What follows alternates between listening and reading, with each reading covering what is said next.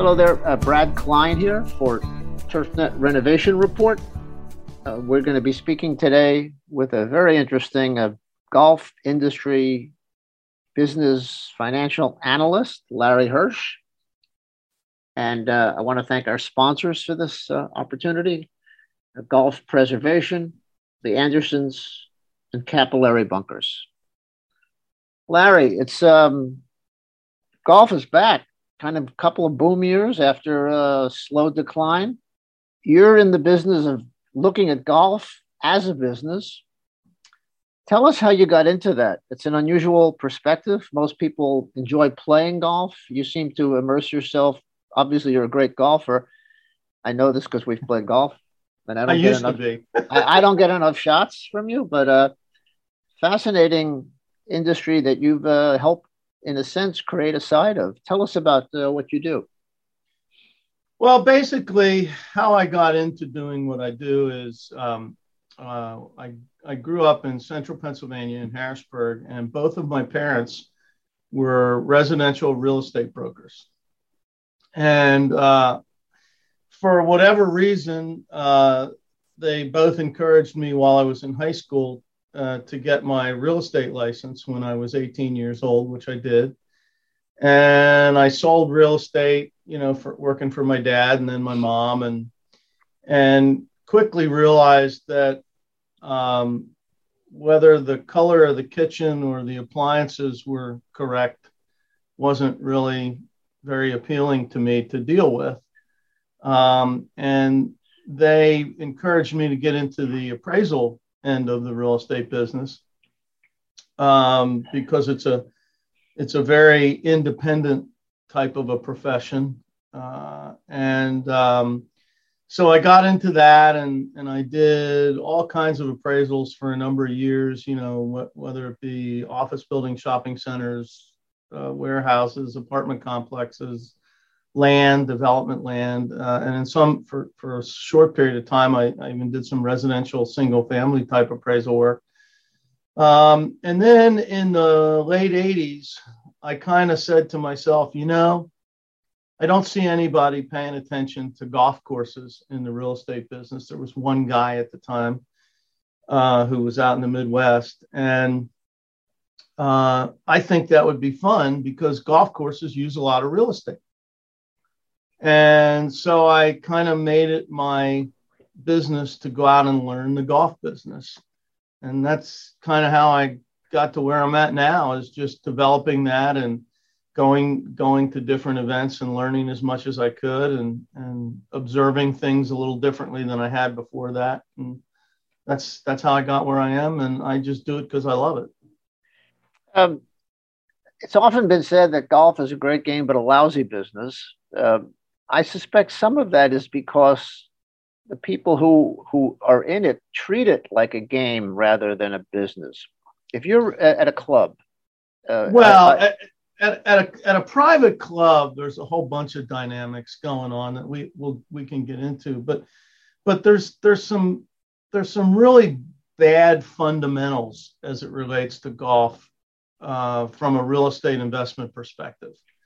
And just to give you an example, um, if you have, you know, a typical golf course is what, 150 acres, 200 acres.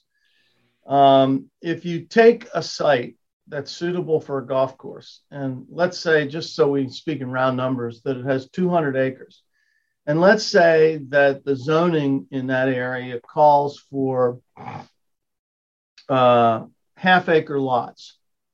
So on that property, you could probably get about um, between 300 and 350 lots. Let, let's say conservatively 300 lots after you take out for infrastructure and utilities and retention areas and environmental issues, whatever it is, you know. So you have 200 acres and now you've got 300 lots. And what's the average? Uh, the average family size of a single family home. I think I read somewhere that it was 3.2 people per family. You know, so basically the average family has one, the average family unit has 1.2 kids.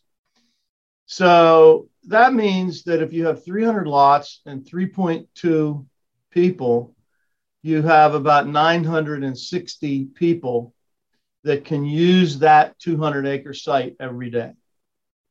If you put an 18 hole golf course on that same site, if you do a double shotgun start with two groups per hole in the morning and two groups per hole in the afternoon, you're going to get 288 people are able to use that site. Playing six hour rounds. Playing a six hour round, correct. So, so the, you know the basic fundamentals, if you just do the math, right. don't work for golf as far as efficient use of the real estate asset. Now, when you get when you get into when you get into private clubs, you know, there's Bob Dedman's old saying that, you know, clubs are run like nobody's business because they are nobody's business. And, you know, you have all the emotional elements that go into private clubs, and you have the politics that, you know, that are are terrible at most private clubs, uh, where you, yep. you either have the same old crowd in control, you know, for extended periods of time, or you have a group that comes in for a year and says, okay, I served my time, I'm done. And it just turns over because, you know, the club struggles and nobody wants to, wants to be in those positions. The other, the other element that you have at private clubs is that everybody wants to push their own agenda. Um, you know, they don't, they get in power and it becomes their little fiefdom and, and and and they're you know they're thinking in their small circle of of themselves and their friends. I mean and they're not you know they're not professionals so you can't expect them to think any other way. Right. And um and then they you know they they make decisions that aren't necessarily based in logic and based on the long-term best interests of the club. So you know there there's a lot of fundamentals that exist that relate to the business of golf and the business of clubs that you know are a little different than how we run our normal businesses.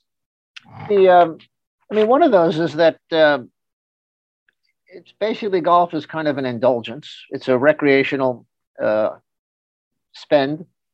It's discretionary, and for a lot of people, it's kind of throwaway money. Um, how do you, as an analyst, go in and try to get them to think about money not as spending but as investing in a property. Well if you know since we're kind of focused on renovations and restorations and and and, and these kind of projects here you know i think that the first thing that any club has to do is they have to first figure out um, what they've got. You know uh, i mean some some places can be made, you know, can be renovated or, or restored into fabulous golf courses that could host major events. Other places can't. And members are not always realistic about what their club is or can become. Yep. So I think it's important that both from a physical standpoint, from an economic standpoint, from a market standpoint, and maybe most importantly, from a cultural standpoint, because every club has its own culture. Right um, these clubs have to have an independent, objective assessment done of all four of those things a, a, a, facilities analysis, a market analysis, an economic analysis, and a culture analysis. So once they've done that and they have a, a benchmark or a baseline of what's there and what can be done and can be accomplished, then I think um, you know they've got to put the potential improvements into three categories. The first category is deferred maintenance. Uh, before COVID, we went through a period of what 20 years, 25 years, whatever it is, where a lot of clubs experienced uh, a good amount of distress. And uh, by virtue of, of experiencing this distress, they didn't really pay attention to updating, you know, the things that aren't real sexy, like the irrigation system, like the roof on the clubhouse, like the mm-hmm. cart path paving and, and the drainage in the bunkers and all that sort of stuff. Yep. And and so they have a lot of deferred maintenance. That's number one. Number two is then you get into the into the enhancements or improvements that you want to make to the club. And you have, in my opinion, two categories of enhancements. You have the enhancements that you want to do that are going to help the club economically. In other words, what what improvements can you make to the club? Maybe it's a fitness facility, maybe it's an expanded practice facility that increases the capacity, excuse me, the capacity of the club, or or something like that. Maybe it's some sort of new dining or uh, it could be a daycare center for the membership or a, or a daycare center you know that can help what you do is you identify those enhancements that can generate revenues. Right.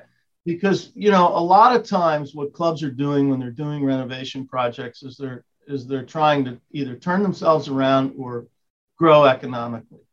And then the last the last part of that wish list is is the you know just the the things they desire.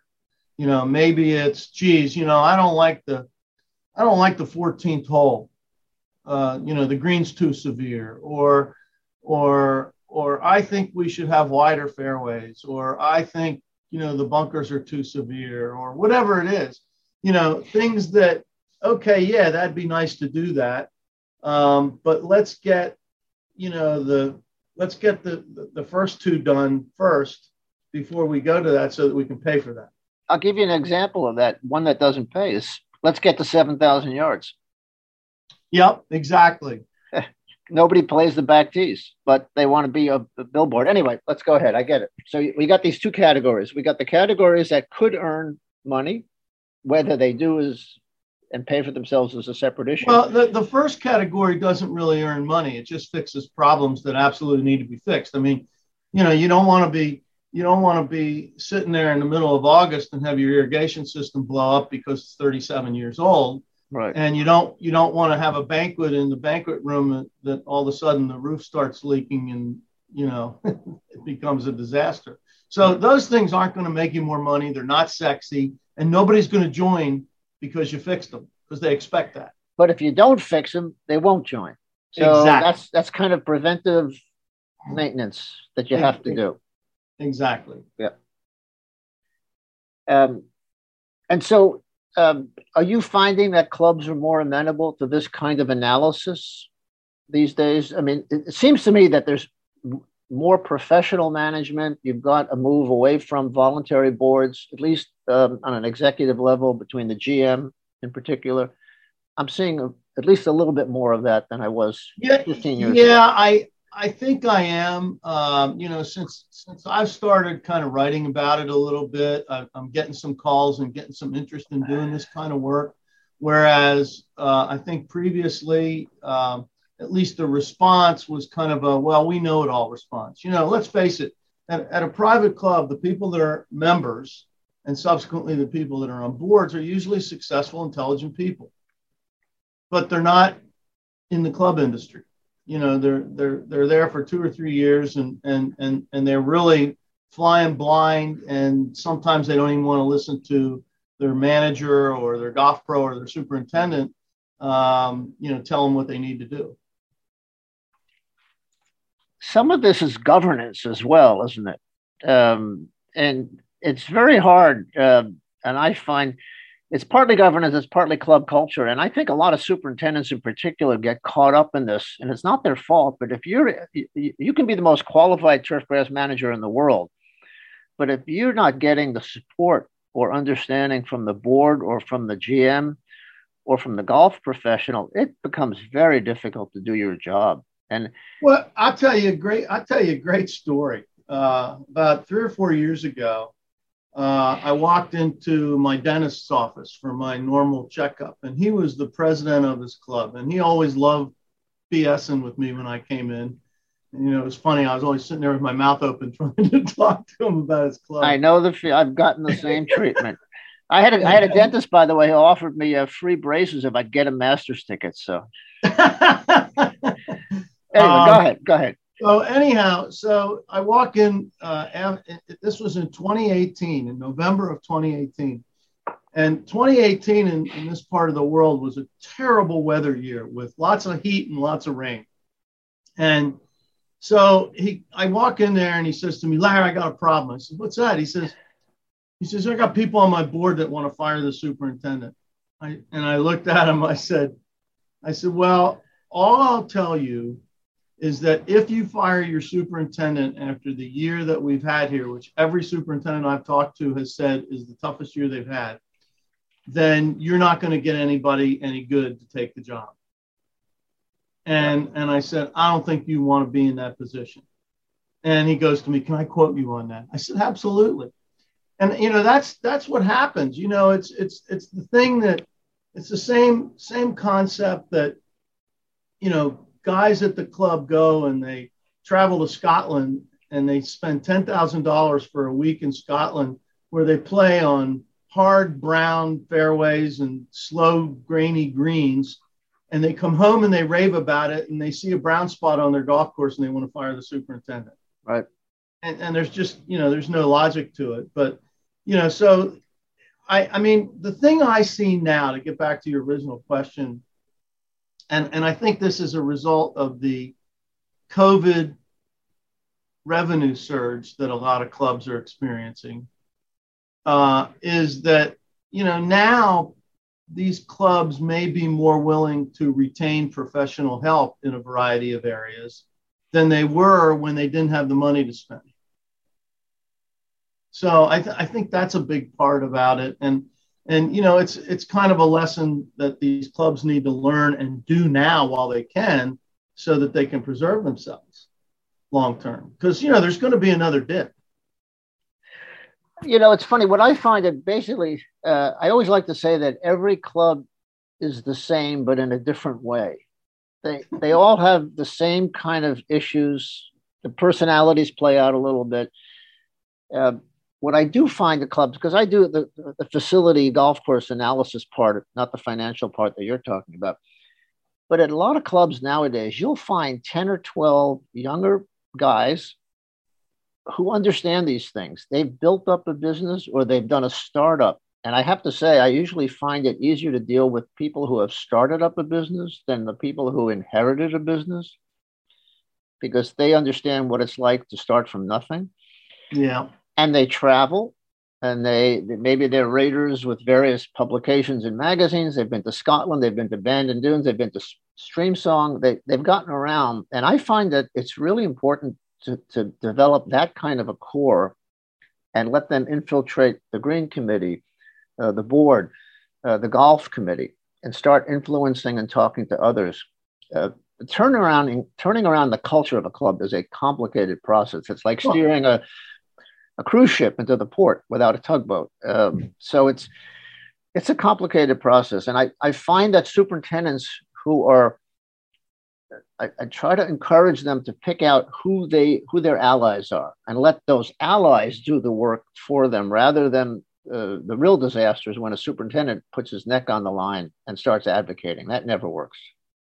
Well, you know, the thing is, is that I think one of the problems that a lot of clubs have in the governance area is that there are too many people at, at, at, just about, you know, at a lot of clubs. There are too many instances where the people that are in control or in power at the club are the people that covet that power. Rather than the people who have whatever skills are necessary to effectively manage that power. Mm-hmm. Yeah. So you know what happens is you know the the guy that the guy that maybe has a certain skill, um, you know, he joins the club and he's a busy guy and he's a successful businessman and he says, I don't want to screw around with this. You know, he he may love the club and he may support it and so forth and so on, but he doesn't want to spend, you know, eight hours a week in board and committee meetings and oh, yep. And, and I think what happens is you get you get people who are in positions of, of influence and authority at clubs mm-hmm. who the club is is the you know is the center of their of their life and you know for all intents and purposes it becomes too important you know yeah. and and and they lose perspective and and that's you know that's where you find the guys that you know want to go out and make changes to the golf course that don't need to be made that's where you find the guys that make up rules that have you know solutions that have no problems i like to call them Um, and, and, and, and that's part of the problem with the club dynamic. I mean, that's one of the reasons that, that uh, benevolent dictatorships in clubs seem to work better than board and committee run clubs. Now, obviously, you can get a bad benevolent dictator, but but typically, uh, you know that you know that works pretty well. I mean, uh, you know, Fred Ridley's doing a great job. Uh, we're going to take a break here um, with Larry Hirsh, golf industry analyst. Uh, we're with TurfNet Renovation Report. Brad Klein here, and I want to thank our sponsors, Golf Preservation, the Andersons, and Capillary Bunkers. We'll be right back. Introducing Genesis RX, a line of comprehensive fertility and soil amendment solutions specifically designed for aerification, construction, renovation, sodding, sprigging, and seeding. These blends represent the most comprehensive fertilizers the Andersons have ever produced, offering single product solutions designed to simplify fertility and save time in application. To learn more, visit andersonsplantnutrient.com slash turf. From fairway and greens drainage to full-scale renovation work, Golf Preservations can handle your project with ease and give you the peace of mind of knowing the professionals are caring for your valuable golf course assets. Since 2005, Golf Preservations has meticulously installed over 500 miles of drainage pipe on more than 300 golf courses nationwide, always keeping disruption of play to a minimum. Visit golfpreservations.com or call 606 499 2732 to speak with us about your next drainage or renovation project.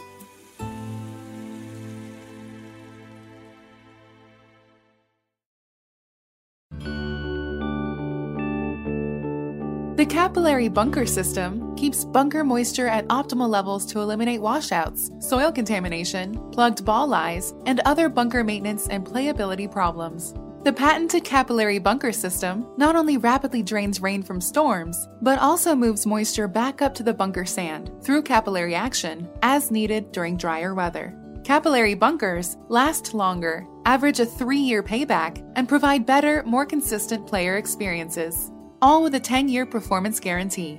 For more information, visit capillarybunkers.com.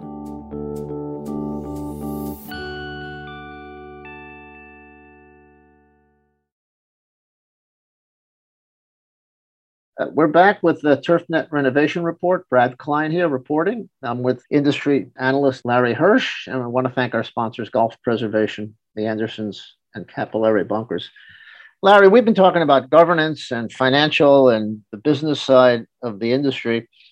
Uh, when you get involved in a consulting basis with a facility, are there uh, identifiable metrics that you can point to that indicate success versus failure or ways to measure whether an investment is going to pay off in infrastructure? That's, that's a that's a great question, and and and I I'd like to start the answer with of that question with a little story about oh 20 years ago i was involved in building a, a, a club that doesn't exist anymore. It didn't last very long.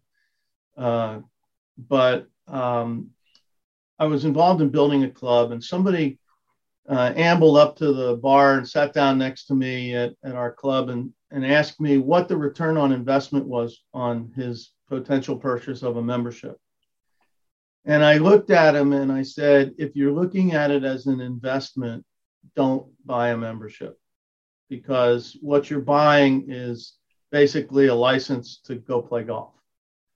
And and and I wouldn't do that. And and in a private club, in a not-for-profit situation, return on investment is a term that is usually associated with how long is it going to take you to get your money back and what kind of profit are you going to get out of it? And in, in the case of a private club i think return on investment needs to be delivered or measured a little bit differently.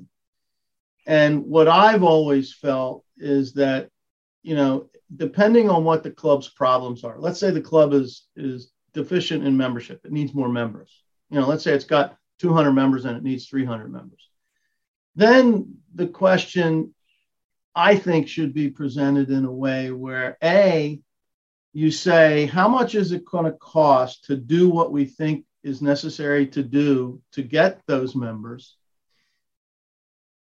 And what is that going to do to our income and expense pro forma? And then also, I think you need to look at what I call the downside is let's say we do this and we make these enhancements or, and improvements, but it doesn't work. Maybe the economy changes, maybe uh, a disaster hits that, you know, people aren't joining clubs for a while, or maybe something happens that, that, that, you know, extrinsically that, that people aren't going to join the club. Then the question you have to ask is how much is it going to cost each member to pay for these improvements. In other words, if the dues are now $10,000, are they going to become $12,000 uh, if nobody joins? And then, you know, you can also kind of do the reciprocal of that analysis, if you will, where you say, okay, what's it going to do to dues if we get 100 members? And, and you have to look at all sides of that analysis. Uh-huh. But, you know, a, a not for profit club isn't isn't looking to do ROI calculations and internal rates of return and, and that sort of stuff. Now, Club Corp, Arcis, Concert, those people are looking for ROI. And, and we certainly do ROI analyses for them.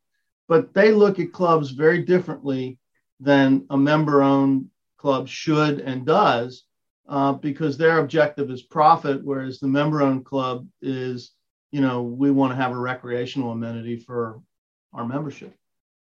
But in any case, this is the kind of analysis that any facility could undertake. It's just a matter of which options then become more attractive to you. But e- even if you're a municipality uh, run by an enterprise fund, they ought to look at what's the potential return, right? Oh, uh, absolutely. So this is a kind of industry analysis. If you're if you're a municipality and, and you're dealing with a municipal golf course, you know the politics of it are such that the ROI invest the ROI analysis becomes very important. It, you know, it becomes politically very important. Um, you know, I mean, we all know that what is it, 10, 12 percent, if that of the population plays golf. Uh, maybe maybe more in, in in some areas that have golf courses. Whatever the number is, it's it's not a big portion of the population.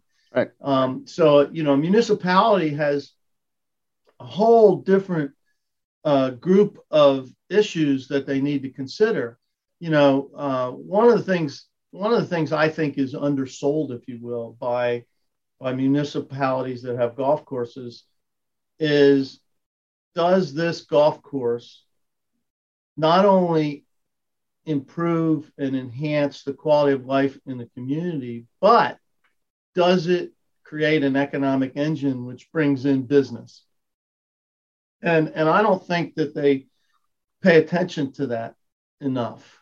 And, and then, you know, you have to look again at, you know, if you're going to do any improvements, uh, will they enhance the economics of, of the facility so that the uh, residents, you know, that don't play golf don't necessarily have to pay for it. Right. So let's say you, you're you're dealing with a club that's looking at a modest, a million dollar budget for bunker repairs, some irrigation fixes, uh, greens expansion. How would you go about looking at what the metrics are? If not return on investment, then the potential benefit, cost, risks. How do you go about doing that? If you're standing there in front well, of well, the first, the first, the first thing I look at is where's the club at now? You know, do they are they throwing any cash to the bottom line? Are they are are they cash flow negative? Uh, where do they stand now? I.e., how is it going to be paid for? Let's assume let's assume for a second that they're that their cash flow zero. Okay, so they don't you know they're not losing money. They have these things that need to be done, but they got to figure out how they're going to pay for it. Mm-hmm. Well, then you have the issue. Uh, depending and, and, and here's where all the moving parts come in. You know then you have the issue of well okay are, are, if it's a membership or a community or whatever it is are they willing to pay for it? And that gets into the culture of the club. Um, if if they're not willing to pay for it, um, are they willing to give up access by having more members or more rounds, or in the case of the municipal course, higher fees? And and if they if they make those kinds of changes, uh, will that impact the number of members or number of rounds that are played? Okay, so as you can see, you know, it's the old uh, every every action has an equal and opposite reaction, and you've got to calculate what those might be, um, and and do your analysis based on whatever the overall goals of the facility are. You know that we didn't even talk about that, and, and it's kind of remiss of me, but but if you have a club that you know its its goals are to generate financial profit, return on investment, whatever, then you look at this one way. If you have if you have a club that's the culture is willing to pay to have the best club out there, the best golf course out there, you look at it differently. They may say, we're willing to pay a couple thousand dollars a year more, but we don't want more members and we don't want more people on the golf course. So they're paying more for the license to play golf, basically. Exactly. And they're paying more for the license to play golf in an environment where there are less obstacles to access. And if they can afford it, then it makes sense for them at that moment. But it absolutely. Not, but it and, might not what, make sense for the club down the road. What each club has to decide mm-hmm. when they get into this is what do they want to be when they grow up? Do you want to be the prestigious exclusive club that does 12,000 rounds a year and has 250 members? And are you willing to pay for that? Or do you want to be uh, uh, more of an everyman's club that costs half that much and you put up with having to sign up for tee times two weeks in advance and you know all that sort of stuff. And and and that's you know that's where the culture comes into it. Every club has a different culture. And and a lot of times those cult there's a conflict at any club about culture. You know because you always have in every club you have what I call marginal members, and those are the guys that you know when when they're looking at their their finances, you know, the individual finances for a year. To some of them, the club is a drop in a bucket. To the uh, to others, it's a real luxury, and they're making space for that in their personal budgets to pay for it. You know, what's interesting is uh, let's not convey the wrong impression that a club club culture is uniform. I've seen I'm dealing, for example, with an upstate New York facility.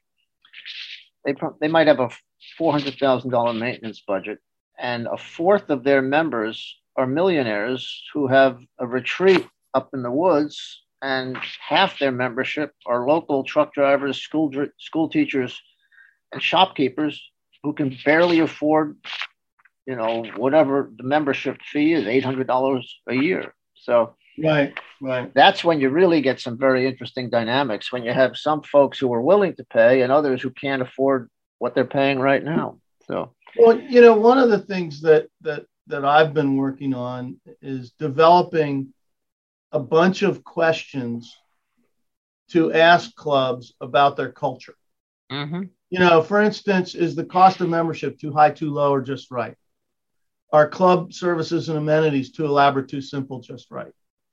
Uh, is the club atmosphere too formal and stuffy? Formal but okay. Warm, comfortable, and relaxed. Too relaxed and informal. And and you just you know you go down these things. You ask why do people use the club? Is it for golf or social activities or or whatever? Mm-hmm. Um, you know, how do you find the club's membership? You know, is it snobby? Is it cold? Is it lukewarm? Is it warm and friendly? Uh, is it sincerely friendly? Is it unsincere? you know, and I've developed all these questions that we're starting as I, you know, when I get them done, and I've probably got, I'm looking at this, maybe 20 of them here, 15 or 20 of them. I'm going to integrate them into all my analyses, whether it be an appraisal or a, or, or a club consulting assignment or whatever. I got a, I got a call yesterday from an upscale club on the West Coast. And they said, well, we, we read one of your articles or whatever, and we have too many members. And we need to find out what the right number of members is and how to get there. Uh, the classic membership drive. You got to drive out 5% of your members. Yeah, exactly. exactly. Interesting. And that, that might be a rational decision. That's the other, you know, what's interesting is that um, I think the industry has evolved a little bit. I think for, for a long time, the focus, particularly at public courses, was on the round count. More rounds equated to success. Whereas to me, the issue ought to be revenue or average revenue per, per round. There are a lot of a lot of different metrics you can use, but I've always found that the round count is one of the least reliable because you could it, it contributes to discounting, it contributes to cheapening the product, and it, it, leads to the erosion of the quality without questioning whether that's really where you want to be. Now there are some facilities that need to go there. The smaller it's the it's the wrong metric if it's used wrongly, and it's usually used wrongly. Mm-hmm. The, the the problem is that what you need to do with round counts is you need to work backwards. And when I say that you need to work backwards, first of all, you need to determine the market position of any club. You know, is it going to be the affordable daily fee that pumps as many rounds through and gives as much access for as little money as as as you want to be, or are you going to be something else? So once you determine that answer, which, which one of those market segments you're going to be, which one is the best one for you, then I think you have to say to yourself, even a private club, you got to say, how many rounds do we want? What what number of rounds provides the experience we want our members to have or our patrons to have? Mm-hmm. And and and then you work backwards from there. What's it going to take to get to that point? And I don't think enough clubs do that. One of the things that that we've done for years, and I and I haven't seen many people do this, is we calculate when when we survey a club and we're in our database taking down data when we're talking to somebody and we say to somebody well how many golf members do you have? How many total members do you have? And how many rounds do you play? And what's your food and beverage revenue? And all that stuff. Well one of the things that we calculate and, and it's you know it's automatic in our database one of the things that we calculate is the number of rounds per membership. Now, that includes, you know, outing rounds and tournaments or whatever. But the whole idea is, you know, we want to get a handle on the culture of the club. And one of the one of the metrics for the culture of a club is how busy it is. You know, some clubs the members play 8 rounds a year, 12 rounds a year, especially especially a uh, a secondary club, you know, like like a club like you know, I belong to a club in, in down south and and and I, you know, I play maybe 10 rounds a year there. 12 rounds a year there, whatever. Now I make I take some guests and whatever, so I'm responsible for maybe 25 or 30 rounds. Okay. But to me, mo- if if I were any club, one of the things I would be paying a whole lot of attention to is how many rounds per membership are generated at that club. And hopefully I've already established how many rounds we want to host at our golf course. I think I think that's a starting point. So the, what you're talking about is setting goals and being realistic about where you are in the marketplace before you go into any of these um, plans for renovation or membership drive or or whatever. You have to be realistic. Um, about where you where you're positioned or where you'd like to be positioned and what you can afford. right. And that's the most important thing to set those goals first. Right. I mean, every every every club, every club would love to say we don't have tee times, and and do ten thousand rounds a year, or eight thousand rounds a year. But you know, then you've got the economic issues. Are your are your members willing to pay twenty five thousand dollar a year dues? Right. You know, I'm in, I'm involved in a case right now as an expert witness where a member, um, and, and we're working for the member, suing the club because their dues are way out of line with the market. They have bylaws that say there should only be X number of members, which is a very reasonable number. And they're doing, at least reporting, a reasonable number of rounds. and yet nobody can get tee times, and the club is losing a lot of money. So you know what's going on.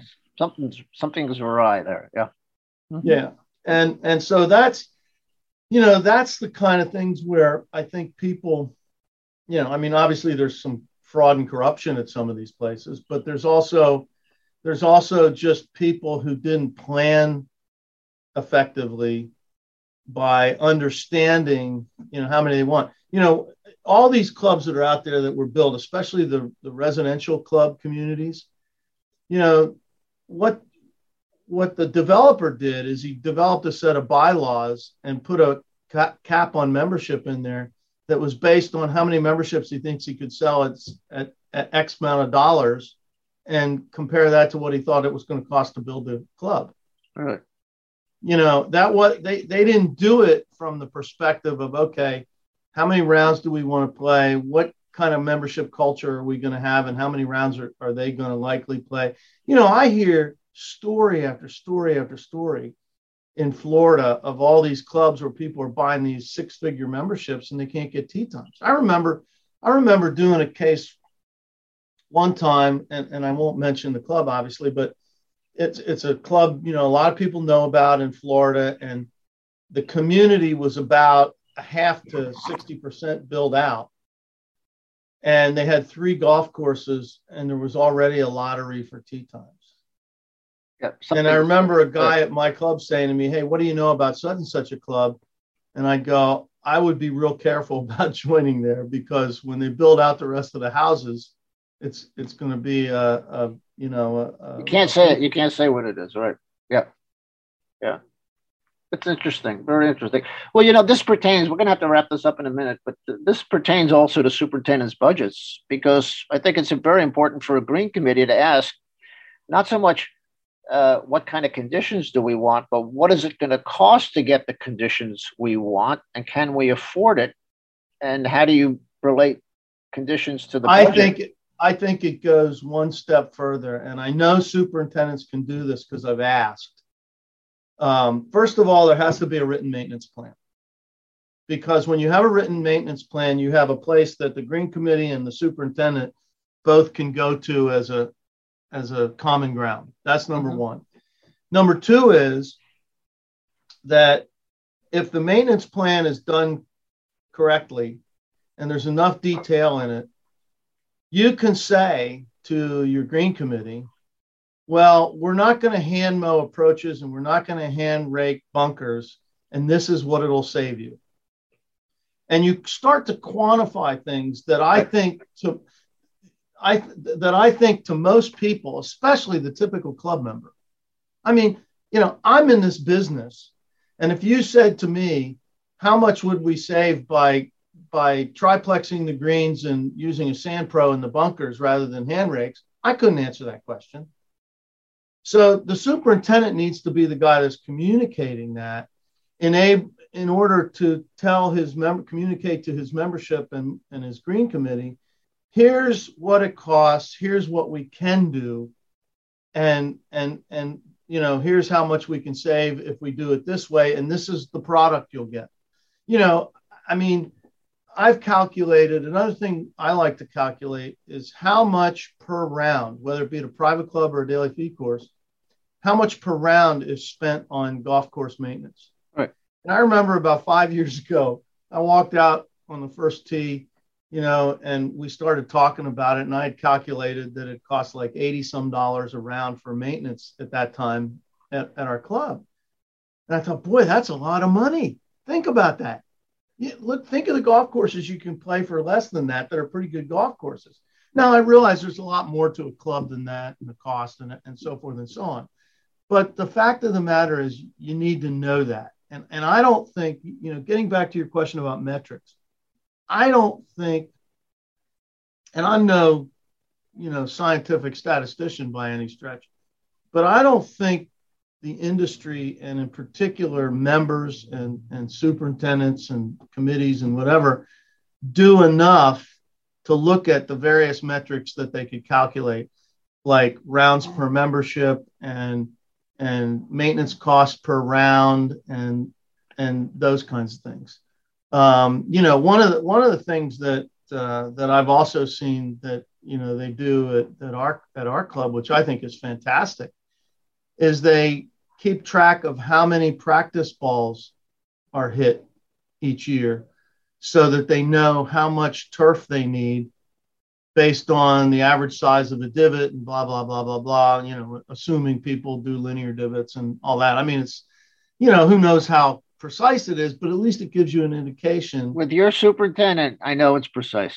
yeah, you're right. I, have commented uh, if you dropped a sandwich in his garage, you could pick it up and eat it, and it would be, you know, sanitary. Well, you know, we did we did a, an appraisal earlier last about a year ago, um, maybe less than that, last year, of a of a of a very uber upscale limited membership private club, 18 holes that, that had a maintenance budget that was just, you know, outrageous. I mean, it was over $3 million for a, for a, an 18 hole golf course. And there was a guy on staff, they told me, whose sole job it was to go around and pick up broken tees. Yeah. Well, that's how you spend $300 around. Yeah, exactly. Exactly. Which is, I'm sure, what they were spending. It was close to that. Yeah. 10,000 rounds, 3 million. There you go. Yeah. Not hard to yeah. do. Yeah. Well, Larry, it's always a pleasure to talk with you. Uh, we're with uh, always uh, golf industry analyst Larry Hirsh. And I've, once again, the uh, TurfNet renovation report. I want to thank our sponsors, Golf Preservation, the Andersons, and Capillary Bunkers. Uh, lots of different aspects to the renovation side of the, the business. And Larry, uh, you're uh, You've brought business sense uh, to the industry, and I hope everyone appreciates what you do. Thanks. Thank you. Thanks for having me, Brad.